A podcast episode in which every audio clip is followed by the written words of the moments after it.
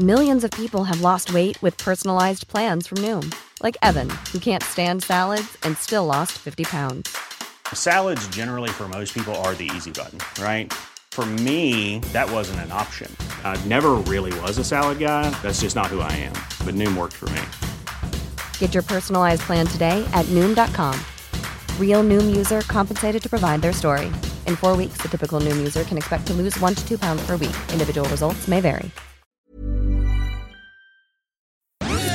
Dixo presenta Fuera de la caja con Macario Schettino. Dixo is back.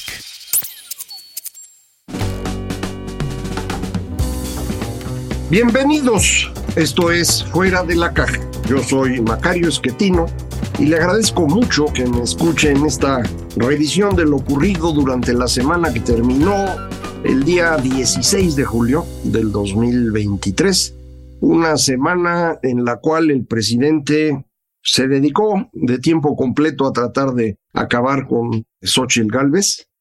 Parece ser la potencial candidata que más le preocupa por una gran cantidad de razones que ya hemos platicado, la historia de vida de Xochitl, su circunstancia de ser considerada externa de la política, como lo fue López Obrador en su momento, que ya hemos comentado, es el elemento más importante para ganar elecciones en los últimos 10 años, 8 años, en todo el mundo occidental democrático. Hay otros lugares donde ni hay elecciones, entonces no hay que preocuparse por eso, pero en donde sí hay, desde 2008 prácticamente hablando, hemos tenido un eh, proceso en el cual los partidos políticos pierden presencia y los externos, las personas que no son políticos o que sí lo son, pero la gente los interpreta como externos, son los que tienen alguna capacidad en serio de competir. A partir de 2015 esto se hizo mucho más claro y me parece pues que este elemento le ayuda mucho a Xochitl Galvez, juega en contra de personas como Enrique de la Madrid, que aunque mm, la mayor parte de su vida no estuvo metido en política, pues el apellido de su padre, que fue presidente, lo asocia de inmediato con, con la política tradicional y en particular con el PRI. Algo similar le ocurre a Santiago Krill, el apellido también es históricamente, digamos, de Alcurnia, en el norte de este país, pero Santiago ha estado dedicado a la política prácticamente los últimos 30 años, un cachito como ciudadano, incluso consejero en el Instituto Federal Electoral original, el de 1990, y después ya como funcionario público, senador, etcétera, una persona que se ha dedicado a eso mucho tiempo. Más allá de las eh, competencias que tienen ambos, la gente los asocia con la política tradicional y esto juega en su contra. En otro momento, antes de 2008 y muy probablemente después de 2040, volveremos a necesitar personas dedicadas a la política para ser candidatos. Pero en este momento, eso no juega a su favor, es un hándicap, algo que juega en su contra no hay manera de evitarlo. Es decir, uno puede tener eh, mucho afecto por alguno de estos candidatos o considerar que es la persona más capaz porque tiene mucha experiencia, porque conoce, porque ha estudiado, pues sí, pero eso no es lo que los votantes están evaluando en este momento y entonces pues no les ayuda. Xochitl, en cambio, es vista por muchos como alguien que está fuera de la política, aunque también ha estado en ella desde hace tiempo, casi lo mismo que el señor Krill, pero nunca ha sido eh, parte de Acción Nacional como militante. Es una persona que tiene un comportamiento diferente al de los políticos tradicionales. Para muchos de ellos incluso pues peca eh, a veces de ser poco simple, de hacer bromas que no tienen mucho sentido. Pero eso a la gente le gusta. Y, entonces pues esto le, ha ayudado a posicionarse muy rápidamente eh, momento que decidió competir por la presidencia y dejar atrás su intención original de hacerlo por la Ciudad de México, de inmediato se colocó prácticamente como puntera entre los distintos interesados en ser candidatos de la oposición y muy rápidamente también ya al nivel de los mejores candidatos que tiene el presidente en su competencia interna, pues que es competencia por el favor presidencial, no, no hay otra forma de ser candidato de Morena si no es porque López Obrador lo decide. Entonces, eh, pues ya esto ya puso las eh, cosas en una competencia muy clara y eso para el presidente no es agradable. Él quería ganar tranquilo. Por eso pues no importaba quién fuera candidato o candidata de su partido, porque él iba a ganar caminando, como decía la Volpe. No, no, no va a ser así. Yo ya lo habíamos comentado aquí, yo no creía en eso nunca, porque la verdad es que la popularidad presidencial no es extraordinaria. Es buena, está al nivel de los presidentes anteriores. En la recolección de encuestas que hace la página Oráculos, en diciembre estaba prácticamente al mismo nivel que Cedillo, Fox o Calderón. El único que nadie quería era Peña Nieto. Pero de entonces para acá empezó a crecer López Obrador. Eh, en buena medida gracias a una sola encuesta que es la de Demotecnia, todas las demás se habían mantenido más o menos bajas. No sé bien por qué en las encuestas de esta empresa empezó a subir muy rápido. Al final del periodo, es decir, los encuestas de mayo, junio, ya hay un poquito de subida en la preferencia por o la popularidad de López Obrador o la aprobación presidencial, ese es el nombre correcto, discúlpeme. Sin embargo, en el eh, tracking diario que lleva consulta Mitofsky para el economista, las últimas dos semanas, pero sobre todo la última, esta de la que estamos hablando, ha sufrido una caída considerable. El presidente, considerable quiere decir, perdió un punto un poquito más de un punto. Pero pues eso es mucho para una semana. Imagínense si ese punto fuera cada semana, pues en un año ya nadie lo quiere. Eso no va a pasar. Pero a lo que me refiero es movimiento de un punto en la aprobación en una semana es un movimiento importante. No sé si eso va a seguir o no. No sé si es resultado de su conflicto con la candidata, con la señora Xochitl Galvez, la senadora. Puede serlo, porque en el intento de acabar con ella, el presidente no solo la insulta, la descalifica como ha sido frecuente, no solo se burló de ella como vendedora de tamales, algo que me parece impropio de cualquier político, pero en particular de alguien que se construyó un personaje que supuestamente trabajaba por los pobres, ¿no? Entonces, esta descalificación es todavía peor en su caso. Y ya esta semana el presidente pasó de estos insultos que el Tribunal Electoral le dijo que no puede hacer, pasó al ataque ilegal. El presidente personalmente, en su cuenta de Twitter, distribuyó información confidencial de las empresas de Xochitl Galvez. Información que indudablemente proviene del Servicio de Administración Tributaria, el SAT que está obligado a no dar esta información. Ese es el secreto fiscal. Se trata pues de que la autoridad que recauda puede saber qué es lo que usted está haciendo con sus negocios, con sus ingresos, para poderle cobrar correctamente. Pero esa información no se la puede dar a nadie porque en ella pues hay secretos de cómo está usted operando que le podrían dar una ventaja a su competencia o que podrían poner en riesgo su seguridad en el sentido de hacer evidente que usted tiene mucho dinero y eso en un país en el que la ley no está funcionando bien y hemos tenido crecimiento en extorsión, pues sería una pésima idea. Entonces, por esa razón, esa información es confidencial. Ni siquiera INEGI puede obtener información fiscal para con ello mejorar sus estimaciones de comportamiento económico.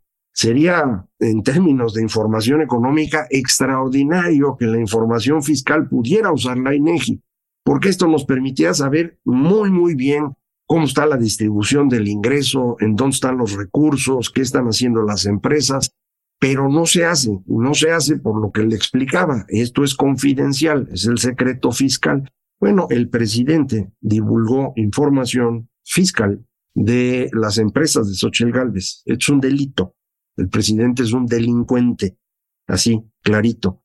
Yo creo que lo ha sido desde casi el inicio de su gobierno, cuando empezó a burlarse de la Constitución y de las leyes, cuando tomó la decisión de cancelar el aeropuerto, provocando pues un daño patrimonial al Estado mexicano del orden de los 330 mil millones de pesos, que no es una cosa menor. Creo que lo hizo durante la pandemia cuando no convocó como debería al Consejo de Salud Pública o de Sanidad Pública, que es la institución que es la que puede resolver los problemas. Fue lo que hizo Calderón en 2009. El observador no lo hizo. Entonces ha estado violando constantemente su protesta de cumplir y hacer cumplir la Constitución y las leyes que de ella emanan. Pero en este caso sí es una violación legal flagrante. Esto es una cosa pues que no podría dejarse pasar en ningún país. Si realmente la fiscalía fuese autónoma, ya debía haber iniciado un proceso en contra del presidente, porque esto es ilegal. El presidente tiene fuero y habría que hacer un juicio político o un proceso como el del desafuero. ¿Recuerda usted? Ya ve por qué se hizo el desafuero, porque este señor es incapaz de cumplir la ley. Él no puede tener nada que lo limite. Es una persona que no está bien de sus facultades mentales pero pues como era popular y como ganaba elecciones, lo estuvieron pastoreando primero los del PRD para con eso acomodarse ellos, y luego cuando se fue a Morena, pues los del PRD se volvieron sus adversarios, pero en Morena todos lo pastorean porque pues gana elecciones y con eso ellos se acomodan. Eh, ya como presidente, los mismos grandes empresarios de México, pues hicieron lo que han hecho con todos los presidentes, ponerse de acuerdo porque les beneficia. Y esto lo que ha significado es que hemos ido moviendo a una persona con problemas mentales hasta el punto de mayor poder en México.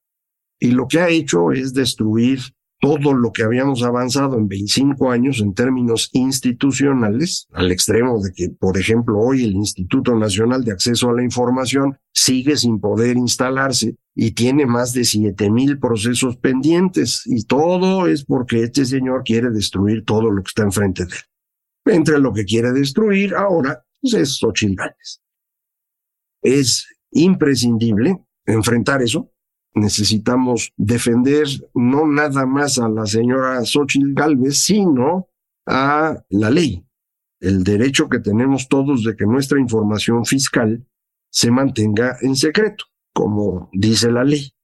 Eh, necesitamos eh, hacer un esfuerzo extraordinario por eh, mantener funcionando las pocas cosas que quedan hasta que termine el periodo y el señor se pueda ir. Digo, ahorita habría la posibilidad de hacerlo más rápido si la fiscalía procediera como debería, pero no lo va a hacer. Gertz Manero es otro enfermo. Él, por otras razones, pero ya sabe usted, él ha ocupado la fiscalía para venganzas personales y nada más. No ha hecho otra cosa. De hecho, hace mucho que no lo vemos. No sé si sigue vivo o no. Ya es una persona mayor. Y este avance de estas personas con problemas a los más altos niveles es eh, lo que suele llamarse caquistocracia, un término que no recuerdo si lo empezó a utilizar en tiempos modernos Norberto Bobbio o su estudiante, su alumno Michelangelo Bovero, pero el término se acostumbra a usar. Caquistocracia es el gobierno de lo peor. Eh, y eso es lo peor que hay. Estas personas que tenemos hoy en el gobierno, que insisto, están dañadas de sus facultades, que no tienen respeto alguno por la ley. Eh, usted puede voltear hacia atrás a ver los presidentes en México y encontrar grandes fallas en ellos. Personas, pues, eh, también cercanas a este nivel de demencia, como fue el caso de Luis Echeverría, o personas que no tenían mucha idea de dónde estaban parados y la soberbia se los llevó, como el caso de José López Portillo. Hay surtido de defectos, todos tenemos defectos y se notan más en los puestos de poder y sobre todo en la presidencia, pero el nivel en el que estamos ahorita es, realmente preocupante porque este intento de frenar a Xochitl utilizando una violación a la ley, un delito, implica que de aquí hasta la elección es lo que hay que esperar, que no haya ley bajo la cual pueda limitarse al presidente. Eh, yo estoy grabando para usted ahora el lunes 17 y en la mañanera de hoy el presidente volvió a atacar a Xochitl, a pesar de que el tribunal ya le dijo que no lo puede hacer, que no puede hablar de ella. No le importa. Y así va a seguir todo el tiempo y va a tratar de utilizar todos los medios a su alcance para impedir que alguien pueda ganarle a su candidata. Él quiere a Claudia Sheinbaum como sea, no le importa quiere porque sabe que ella va a ser su subordinada. La señora Sheinbaum en esta misma semana dio una muestra muy clara de por qué no tiene la calificación para ser presidente. No puede con una entrevista elemental, eh, no puede transmitir emociones, no genera nada. De manera que la única forma de llegar a la presidencia es porque ahí la ponga López Obrador. Y esto implicará que ella sepa desde el principio que le debe todo al Obrador y que por lo tanto no puede enfrentarlo. Entonces, es la única forma que tiene López Obrador de mantenerse en el poder.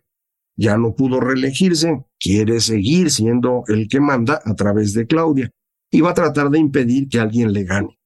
Ya hizo buena parte del trabajo de destrucción en contra de Marcelo Ebrard. Marcelo aparentemente no tiene el ánimo suficiente para salirse de la contienda, eliminando el famoso tercer escenario que habíamos platicado aquí. Y entonces, pues nos quedaríamos en el escenario 2, en donde va Claudia contra el candidato o candidata del Frente Amplio por México.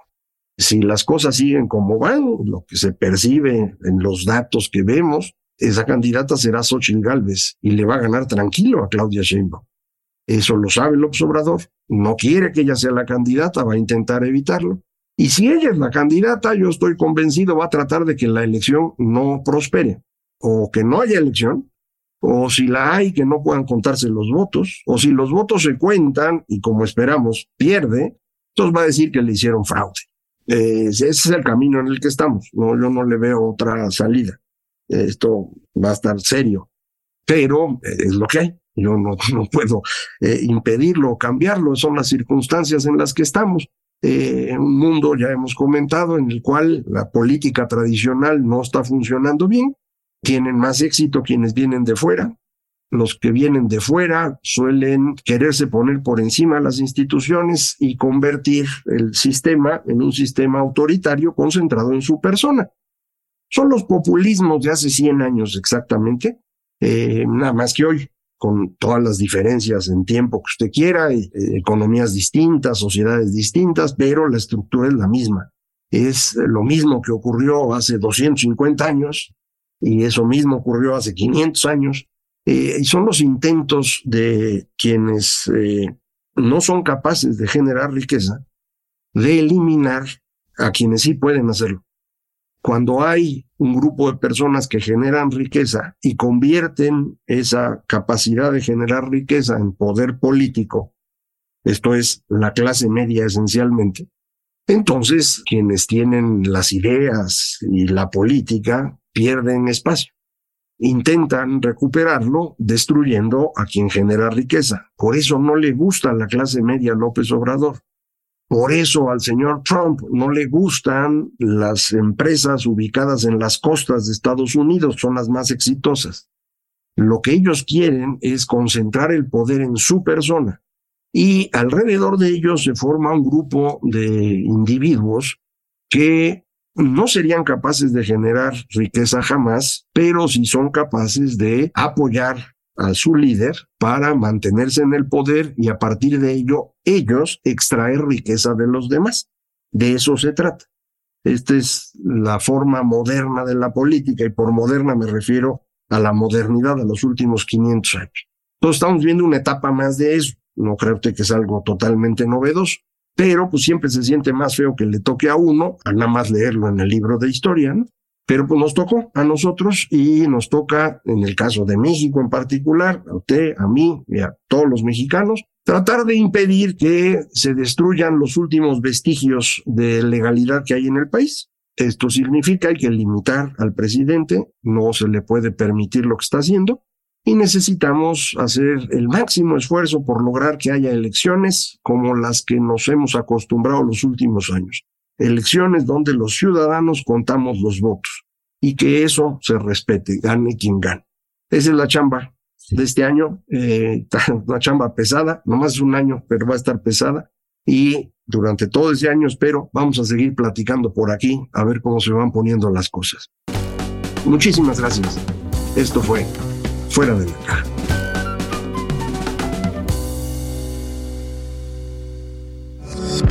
Dixo is back.